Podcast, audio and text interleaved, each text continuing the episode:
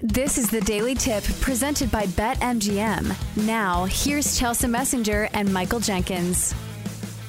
All right, so mm-hmm. let's try to make some money in the college basketball world tonight. Uh, let's start with Xavier and Georgetown. This one is uh, a noon tip, or it, I should say this weekend, because these are the big matchups across the weekend in college hoops involving the top 25. So it looks like uh, Xavier's trying to bounce back after their first Big East loss.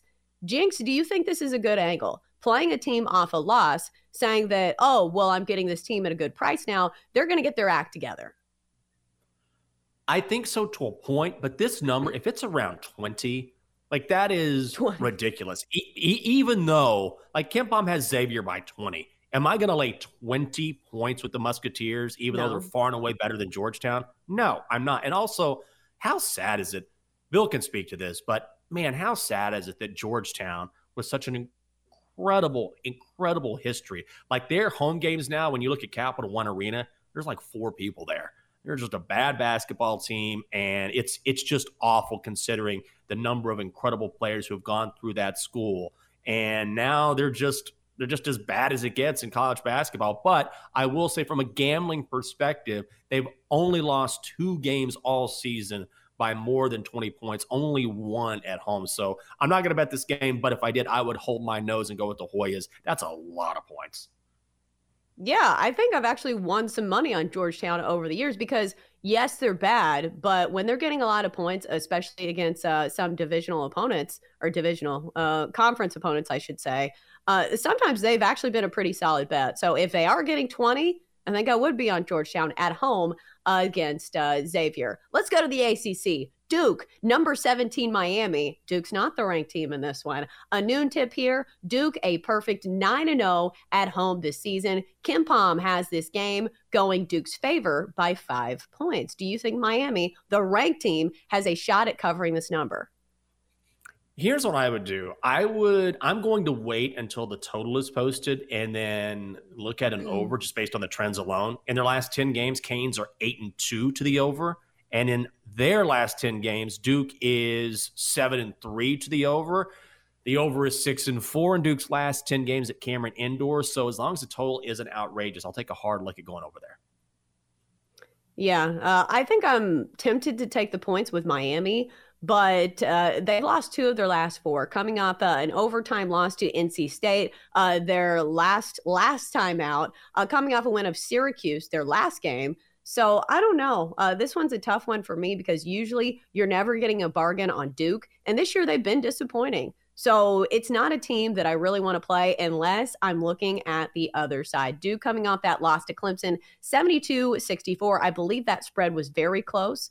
So didn't even come close to covering that number. So it's Miami or nothing for me getting the five. Let's go to the Big 12, number 14 TCU, and a huge matchup against number two Kansas. KenPom has Kansas by nine, but Jenks, TCU has been great at covering these spreads, and they've been winning a lot of these games outright as underdogs.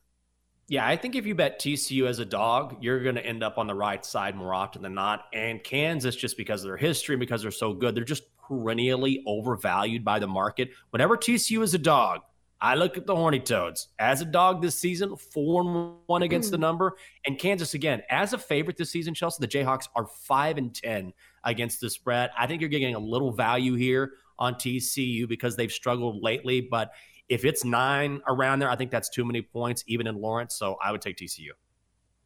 Oh, for sure. I think uh, you see this line at uh, eight and a half over at Bart Torvik, but still, I don't think I want to go against TCU. That uh, even coming off a loss to West Virginia, I still think they're a solid enough team to where they can keep it close here against Kansas, a team that mm-hmm. uh, in Big 12, we see a lot of teams uh, that have been pretty solid as underdogs. So I'll go with TCU here. Let's go out west. Number 11, Arizona, in a big matchup against number five, UCLA. KenPom has UCLA as road favorites here by three. Arizona is a very solid offense. Jenks, I think I probably want to watch this one. Looks like a good game. Yeah, I just want to sit back and enjoy this one. And I don't want to bet it because if I did, and and these are difficult to cap because full disclosure, like I know college basketball, but I don't know it. Like I don't do a ton of hardcore college basketball betting. Mm-hmm. So what I like to do is I, I, really, when it comes to college basketball in particular, I just look at numbers. I follow a lot of different trends if I like it. And in this game, I kind of like the under because when you think about Arizona, what do you think of? You think about their offense, right? Arizona mm-hmm. number nine offensively by KenPom. But I think the difference here is that UCLA defense, which is really, really good. So the under is hit in six straight games, I believe, for UCLA. And that defense is so very good. I think it keeps it under the numbers. So if the total's right, under is the play for me. But I don't want to watch an incredible game like this, one of the best games of the weekend, and not root for points. So I'm going to stay away completely. What do you think about teams who have won a ton of games in a row? Because right now it looks like UCLA is on an absolute heater. 14 straight mm-hmm. wins for the Bruins. At some point, we see this all the time in college basketball there's going to be an upset here or there. They're not going to win all of these games in a row. So, do you think this is a reason for maybe not backing UCLA here? Yeah, I think so. And also, conversely, look at Arizona, which has struggled a little bit recently. So, you're talking about a red hot team in the Bruins and a team that we know, if you look at the Wildcats roster, they're obviously very talented and a great offensive squad. So, you know, at some point, if you think UCLA is going to come back down to earth and sort of regress to the mean, don't you think Arizona will do the opposite, start playing better? So if that happens, and you think, hey, if there's a spot where maybe the Bruins are due to be beaten, maybe this is it. Yeah, I also think when a game is almost a coin flip situation, that's when I don't really want to bet it. Uh, when I feel like either team is good enough to win, like I guess you would side towards the underdog, right? Especially when Arizona is getting three points yeah. at home.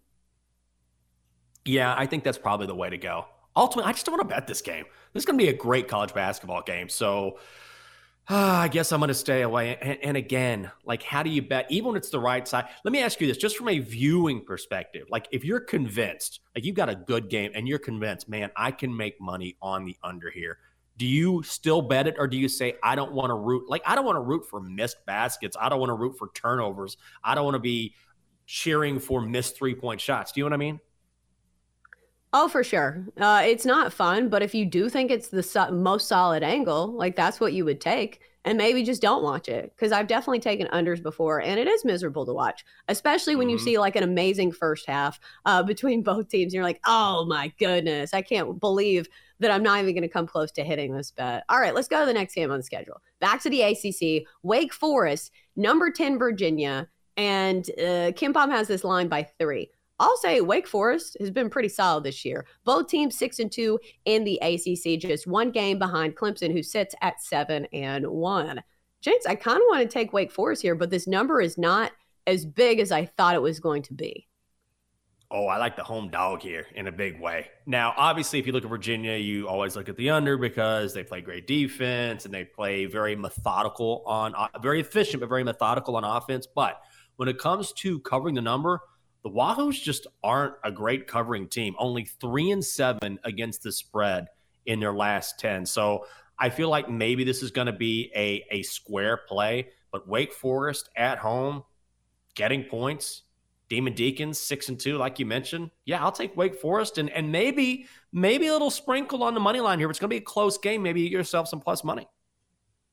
We're about to find out real quick what we're going to expect from Wake Forest. Because, like I said, they've looked pretty good uh, over this opening stretch. But the next three games, or next four games, I should say, uh, UVA, Pitt, NC State, and Duke, all teams uh, ranked, I believe, in the top 100 when it comes to KenPom, Bart Torvik, whatever site you use. I think for me, seeing Wake Forest beat Clemson 87 77. Clemson's a good team. So the fact that uh, they won that game by 10 is really impressive to me. So I think they can keep it close here. I think this game is closer than maybe people expect. So I will go with Wake Forest getting three. Uh, let's go to the SEC. Number four, Alabama visiting Missouri. A 6 p.m. tip in this one. KenPom has Alabama by seven. I know the last Missouri game kind of ended in controversy where I believe there was some kind of like foul call uh, where it was like a really intense game. Alabama, we know, has one of the best offenses in the nation. Do you think it's good enough